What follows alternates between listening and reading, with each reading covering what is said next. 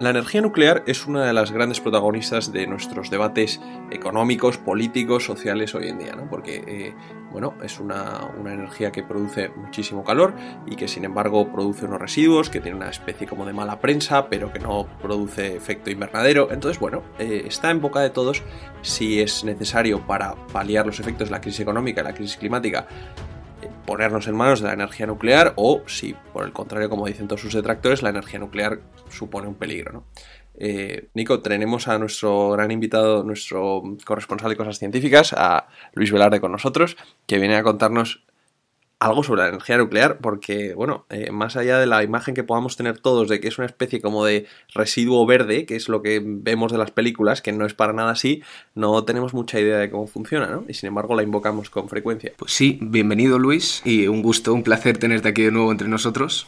Pues nada, encantado, Alfonso y Nico, y para mí es un placer hablar de esto, que es un tema que me, que me gusta especialmente y en el que estoy bastante especializado en él. Eso te iba a comentar. Nosotros tratamos superficialmente el tema hace casi un año aquí en la Torre del Faro, sobre todo centrándonos en cómo veía la Unión Europea la energía nuclear. Pero es muy interesante tenerte aquí y que nos expliques bien en qué consiste, los nuevos avances que ha habido y un poco tu opinión sobre ventajas y desventajas en general. Entonces, no sé, Alfonso, por dónde podemos empezar. Pues mira, yo te diría, Luis, que si podemos empezar porque nos expliques cómo funciona la energía nuclear, porque es que lo decimos siempre, ah, energía nuclear, energía nuclear. Bueno, sí, pero ¿cuál es el proceso? Fíjate si es importante la fisión nuclear, que es uno de los dos principales mecanismos que existen en nuestro universo, junto con la fusión nuclear.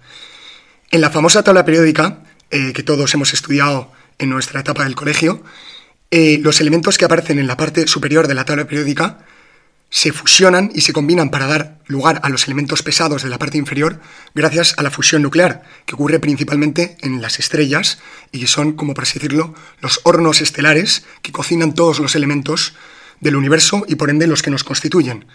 Y la fisión nuclear, en cambio, es el proceso inverso, en el cual los elementos más grandes, los que están en la parte inferior de la tabla periódica, se descomponen radiactivamente, dando lugar a los elementos más ligeros.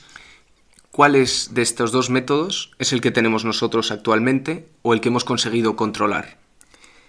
La fisión nuclear. La fusión nuclear que siempre es muy famoso dentro, hay como un chiste en la comunidad científica, que es que siempre se dice que la fusión nuclear va a aparecer dentro de 10, 15 o 20 años. Y siempre es 10, 15 o 20 años. Sí, sí, desde hace 50 años se, se lleva diciendo esto. Entonces, la fisión nuclear es lo que tenemos actualmente. Correcto. Y esto es separar elementos pesados y, cómo se genera energía en esta separación. Básicamente se obtiene energía porque los productos finales tienen mayor energía de ligadura que los iniciales. Y entonces aplicando la famosa ecuación de E igual a mc al cuadrado, en que se utiliza realmente E igual a incremento de masa por velocidad de la luz al cuadrado, eh, existe un defecto de masa. Los productos finales tienen mayor masa en reposo y esa diferencia de masa produce unas cantidades ingentes de energía. Vale, ¿esto cómo lo plasmamos en una central nuclear? Bueno, pues ahí ya te tendría que comentar el funcionamiento básico superficial de una central nuclear. Eh, voy a hacer una serie de generalizaciones, pero que son aplicables para las centrales nucleares de tipo PWR y BWR, pero dado que son la inmensa mayoría de las centrales nucleares, que no solo, no solo de las que hay en España, de los siete reactores que tenemos, sino de los 450 que hay en todo el planeta. Perdón, ¿qué significa PWR? Y las otras siglas que has dicho? Son las siglas del inglés de con agua ligera, es decir, el agua común que nosotros conocemos, o bien presurizada o bien en ebullición. Pues dentro de un reactor nuclear, que evidentemente es un asunto complejo, mientras que una central de gas de ciclo combinado es algo más sencillo, quemas el combustible, tienes mucha energía y la aprovechas con una turbina, aquí hay un proceso de, de fisión nuclear y bueno, toda esta magia se da en el, en el núcleo del reactor, en el cual tenemos el combustible eh, muy bien almacenado, con todos sus cálculos de, reactividad del reactor y demás, y eh, es bombardeado con, para iniciar la reacción con neutrones. ¿Esto es el, el líquido verde de las pelis? A ver, realmente es diferente. El uranio no tiene un color eh, fosforescente y demás. Eso se hizo, se puso de moda porque eh, sí que en los primeros materiales fosforescentes sí que se utilizaban compuestos radiactivos. En los primeros relojes que se podían ver las manecillas por la noche y más. Entonces se puso como de moda este color verde fosforito que tiene, pero el uranio... De moda peligrosa. Te puedo, te puedo asegurar que no es color verde fosforescente. Bueno, pues este combustible, em, para iniciar la reacción, se le bombardea con neutrones y cuando tú a un átomo de uranio eh, mm, se produce la fisión nuclear, se separa. libera dos o tres neutrones. Por eso es lo que se dice una reacción en cadena y muy eficiente, evidentemente. Y en un reactor nuclear hay que controlar en todo momento esa reacción en cadena, porque si no es controlada, se convierte en una bomba atómica. Entonces, en un reactor hay un hay que jugar con una serie de variables, como es el moderador, el material de control, que básicamente ponen en, ponen en vereda esta reactividad del reactor, que es la cantidad de neutrones que hay en el reactor y que evidentemente hay que controlarlos. ¿Cómo se controlan? Con el material de control, que son las, las famosas barras de control que se introducen o se sacan del reactor en función, de si quieres aumentar la potencia o disminuir la potencia del reactor. Que generalmente estas barras de control están hechas de hierro al boro y con un recubrimiento de circonio y que son materiales que absorben los neutrones eh, excedentes, porque lo que nos interesa es que más o menos de cada fisión nuclear salga un neutrón. Y entonces como salen dos, o tres, queremos absorber esos dos restantes para que la reacción se mantenga de forma autosostenida, pero sin que sin descontrolarse. sin descontrolarse. Pero muy importante, eso es el material de control. Es el material moderador. Los neutrones, a pesar de lo que nos podría indicar la intuición, tienen que reducir su energía cinética, tienen que ir más despacio para que puedan iniciar reacciones de fisión nuclear. Alguien diría, no, para que rompan los núcleos como si fuesen balas eh, rompiendo, pues eso, como unas grandes bolas, eh, pues cuanto mayor, cuanto más rápido vayan, mejor lo harán. Pero no es así para nada. Los neutrones tienen que reducir, eh, se tienen que reducir su velocidad, lo que se llama termalizarlos, para que el núcleo pueda incorporarlos y una vez ya los incorpora se vuelve inestable y se desintegra radiactivamente y produce la energía de fisión nuclear. Y el principal material moderador que hay en los reactores es el agua y por así decirlo hacemos un 2 por 1 porque utilizamos el agua como material moderador, que es muy apropiado porque es una molécula relativamente pequeña y eso favorece por leyes de conservación de momento lineal y demás que los neutrones se frenen más efectivamente. Utilizamos el agua como moderador y como refrigerante. Es el fluido que utilizamos para toda esa energía térmica ingente que se produce en el, en el, en el núcleo del reactor, la absorbe el agua. Y entonces supongo que el calor liberado con estas reacciones o con estas desintegraciones de los núcleos luego se, eh, se aprovecha para hacer girar una turbina. O sea, al final el funcionamiento es parecido a otras maneras de, generación de energía que tenemos. Correcto, el ser humano básicamente no sabe otra cosa que mover una turbina y que gracias a un alternador producir energía eléctrica. La cosa es de dónde obtenemos ese movimiento, o bien de energía mecánica directamente del viento o del agua en las eólicas e hidráulicas, o de la energía térmica de un combustible químico como es una central de gas de ciclo combinado o un combustible nuclear, como es una central de potencia, de fisión. Bueno, claro, es que al final hablamos del proceso de la energía y nos olvidamos de, cómo se genera detrás, ¿no? Pero entonces, eh, estas centrales nucleares y este método de mm, generar energía, Luis, eh, claro, tiene tantos. Yo creo que por las películas, ¿no? Que todos nos imaginamos que es el líquido verde que dices que no existe, que va a estallar, pero tiene muchísimos detractores que solo hacen por eh, airear las desventajas que tiene la, la, energía nuclear, que suelen siempre estar ligadas a esta idea de, la seguridad, ¿no? de, la radioactividad, de que se pueda contaminar algo. Eh, ¿Estas desventajas son tan, tan malas, son tan, eh, tan posibles? Eh, ¿Cómo lo ves? A ver, desde luego, como todo en la vida, nada es perfecto y la energía nuclear, la fisión nuclear, no es la excepción. Evidentemente tiene una serie de desventajas, pero bueno, en mi humilde opinión, ya lo matizaré en la conclusión, para mí las ventajas que tiene las superan con creces, pero evidentemente cabría señalar las diferentes, los diferentes inconvenientes que tiene la producción de energía por este método. Y evidentemente El primero, del cual no, no podemos hacer un podcast de energía nuclear sin hablar de ello, son los, residuos, los famosos residuos radiactivos. Y efectivamente, en este proceso de fisión nuclear, lo que estamos haciendo es romper esos núcleos de uranio 235, que es el material fisible, eh, porque principalmente para que se dé la reacción de fisión nuclear en un reactor, el uranio tiene que ser enriquecido, porque la mayoría de uranio que se encuentra en la naturaleza, en su inmensa mayoría, es uranio 238, que no es visible, que no, que no produce eh, reacción de fisión nuclear. Y más o menos el 0,7% en masa del uranio de, que hay en la naturaleza es el uranio 235, que es el útil. Entonces, ¿Y, este paso de 238 a 235, que es lo que hemos llamado enriquecer, ¿Es fácil o, es complicado? A ver, no es pasar del 238 al 235, sino es aumentar el porcentaje de 235. Y hay que pasarlo de un 0,7 a un 4% más o menos. Depende mucho del reactor nuclear, pero generalmente estamos hablando de, de ese porcentaje. De un 4% de uranio 235 y un 96% de uranio 238. Este proceso de desintegración radiactiva se producen muchísimos subproductos que son bastante radiactivos a su vez y que ya no producen reacciones de fisión nuclear y que evidentemente tienen que ser extraídos del núcleo para ser, volver a introducir en el núcleo combustible que es el uranio. Entonces, este combustible radiactivo, el problema que tiene es que tiene periodos de semidesintegración muy altos, es decir, que continúan siendo radioactivos durante mucho tiempo. ¿Y qué significa que algo sea radioactivo? O sea, ¿qué daño me hace a mí estar cerca de una lata de esto? Hombre, la radiación, por así decirlo, es como una cosa realmente peligrosa, mientras que un veneno o, sí, un arsénico, pues no dejan de ser unos compuestos químicos que producen cierta reacción en el, en el organismo, que nos pueden matar o nos pueden dañar. La radiación afecta a lo más pequeño, a lo más básico.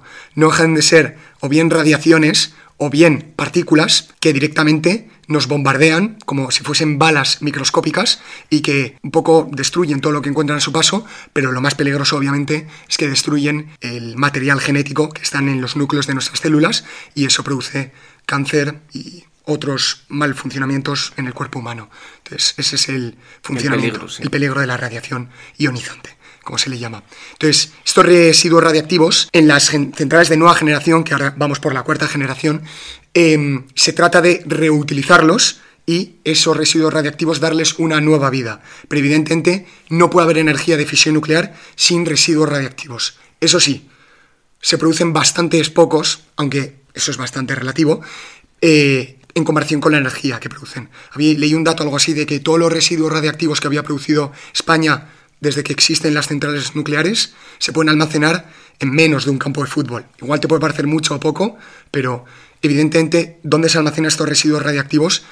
Hay una gran planificación detrás en lugares donde hay una estabilidad sísmica y se almacenan bajo tierra, en lugares que saben que no, no van a, esos residuos radiactivos no van a penetrar en la tierra y por ende van a envenenar el ecosistema y es muy importante que haya una estabilidad sísmica. Por eso un debate interesante, pero a lo mejor eso es otra historia, es de ciertos países igual no deberían plantearse hacer centrales nucleares y poner centrales nucleares a nivel del mar y demás igual no es lo más seguro del mundo. Claro, tiene sentido. Y un poco por dar algún número más de contexto, en España la energía nuclear representa más o menos un 20% de nuestro consumo diario. Correcto, y es increíble, con tan solo siete reactores que tenemos en funcionamiento, siete, más o menos abarca así un 20, 21 o 22% de la demanda, y claro, porque eso es la gran maravilla de la fisión nuclear, ¿no? Que, eh, bueno, haciendo, tú las, haciendo las cuentas de desintegración radiactiva y demás, es un millón de veces más eficiente que la energía de combustión del gas o del carbón. O sea, es decir, que con un gramo de carbón producirías X energía, pues con un gramo de uranio 235 producirías 10 elevado a 6 veces esa energía. Nos estamos yendo un poco a las ventajas. No sé si hemos dejado alguna desventaja en el tintero. Hombre, sí. Mm, otra desventaja que yo señalaría es la elevada inversión inicial de una central nuclear y esto es muy famoso. Mientras que en una central de ciclo combinado de gas, el combustible presenta el 75% de los gastos, o sea, principalmente el dinero te lo gastas en comprar el gas, en una central nuclear solo supone el 12% el combustible. Y la construcción eh, de la central nuclear es el 58%. O sea, lo que vas amortizando de la construcción año a año, ¿no? Correcto. Sí.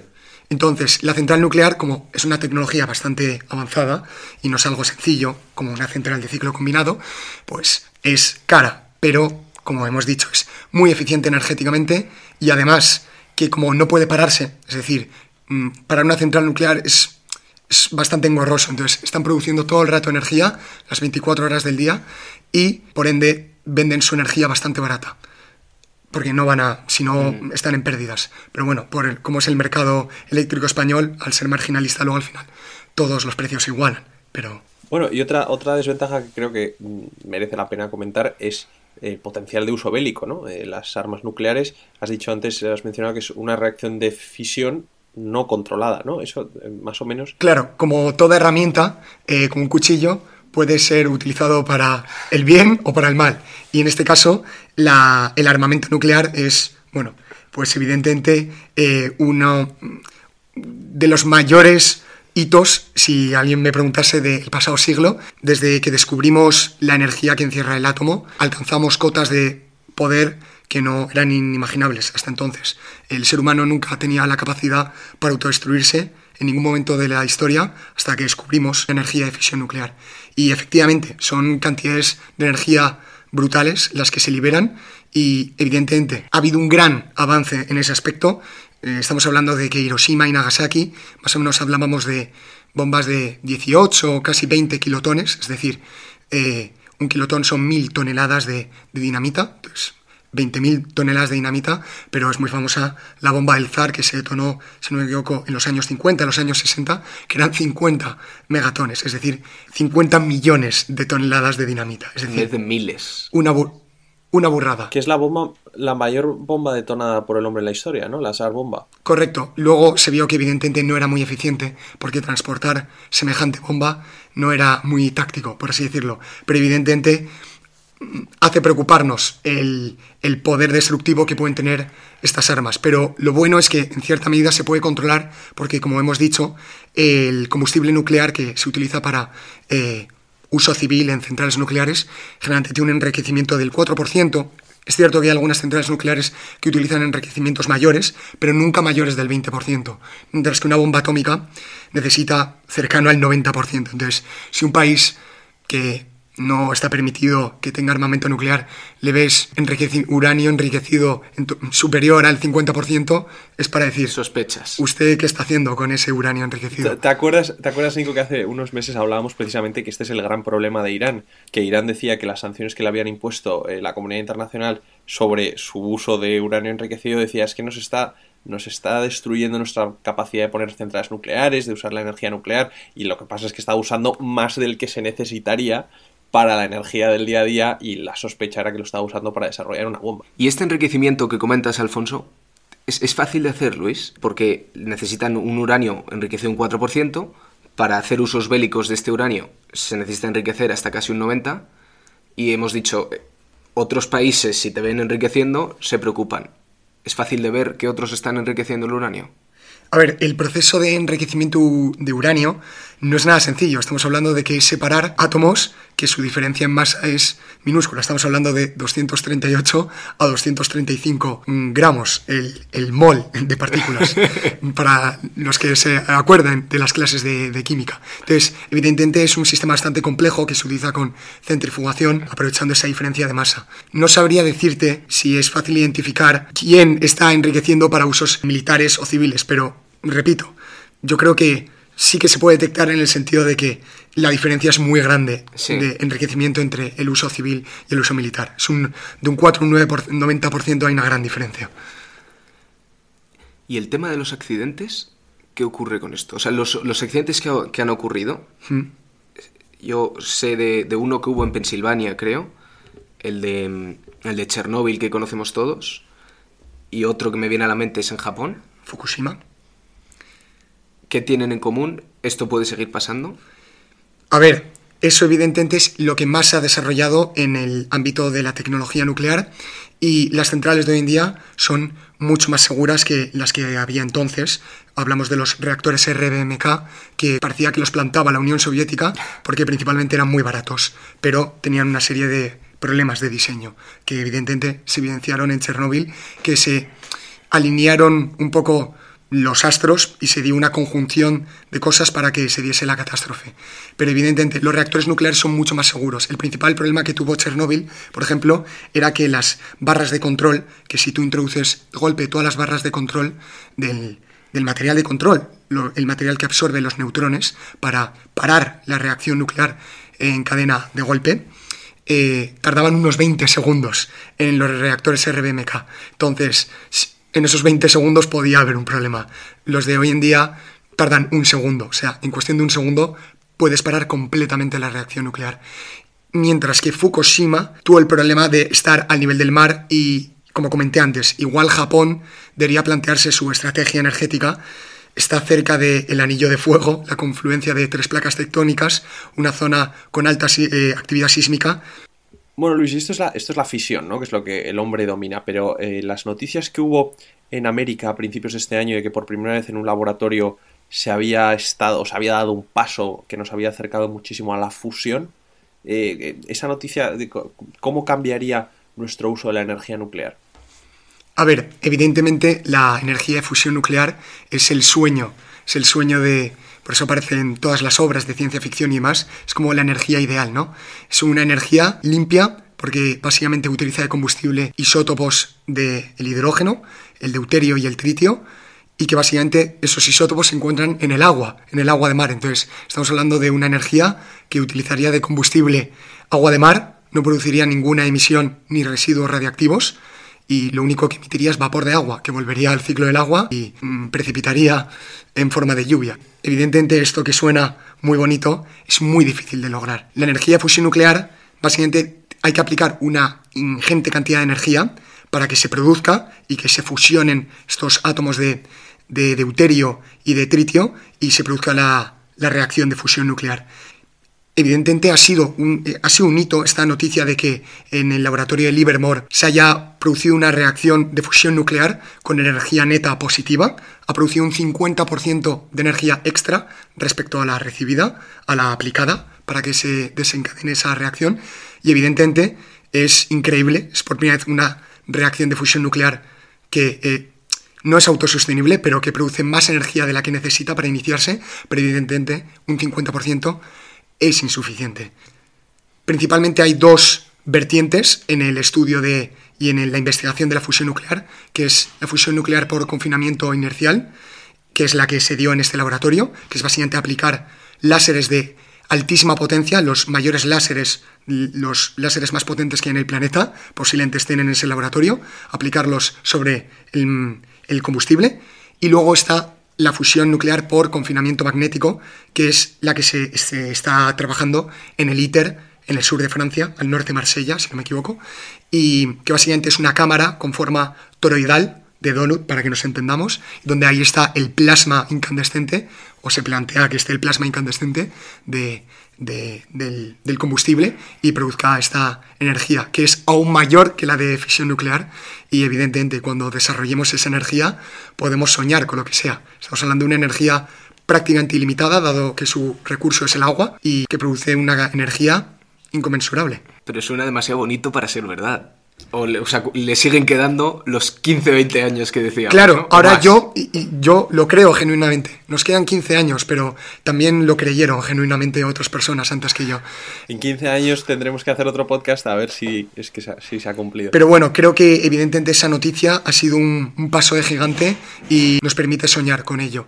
Y ya un poco cerrando con el, con el tema, yo evidentemente defiendo la energía de fisión nuclear, tal y como la conocemos a día de hoy, aun con todos los inconvenientes que hemos descrito, pues lo que hablamos, es decir, tiene una serie de ventajas increíbles. Estamos hablando que una manzana, si pesa unos 200 gramos, digamos, si de esa manzana asumimos que es uranio enriquecido, unos 8 gramos de esa manzana serían del uranio fisible, 235, pues si España más o menos consume unos, unos 685 megavatios hora al día, pues con 3,75 manzanas de uranio enriquecido puedes cubrir la demanda energética de España. Estamos hablando de... ¿De cuánto tiempo?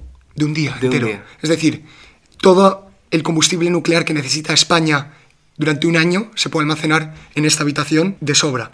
No podemos decir ni mucho menos lo mismo ni del carbón ni del gas, don, que necesitas que vengan todo el rato y con todo lo que ello conlleva. Y buques y todo, sí. Entonces, la energía nuclear es el aliado número uno de las renovables, porque las renovables son fantásticas y son maravillosas, pero son altamente dependientes de su medio. Sé que suena muy tonto y es algo, una perogrullada, pero si no sopla el viento, no hay eólica, si es de noche, no hay fotovoltaica, y si no hay agua, no hay hidráulica. No hay... Entonces, eh, por eso es tan útil el gas, porque tú quemas tanto gas como la demanda que existe en España. Y la central nuclear, la energía de fisión nuclear, cumple exactamente eso. Entonces, no tiene que ser una energía de a muy largo plazo, pero tiene que ser una energía de transición aliada y junto con las renovables en lo que esperamos a la fusión nuclear. Creo que deberíamos replantearnos y la, la, ley de moratoria nuclear, que tiene previsto el cierre del último reactor de potencia que hay en España para el año 2035, pensar que toda la energía nuclear de fisión que quitemos va a tener que ser sustituida necesariamente con gas, que va a ser mucho más caro y más aún en la tesitura que estamos. Pues eh, en esa nota de esperanza nos quedamos, Luis. Eh, muchísimas gracias por traernos este tema tan interesante y por contarlo siempre de una forma tan amena para los que somos legos en el tema científico. Pues muchísimas gracias, Luis, por venir otra vez y por contarnos otra vez un tema de nuevo muy interesante y de una manera, como dice Alfonso, simple para que lo podamos entender, pero sin dejarte ningún detalle por el camino. Muchísimas gracias, la verdad, ha sido un placer. Y nos vemos la semana que viene con un tema nuevo.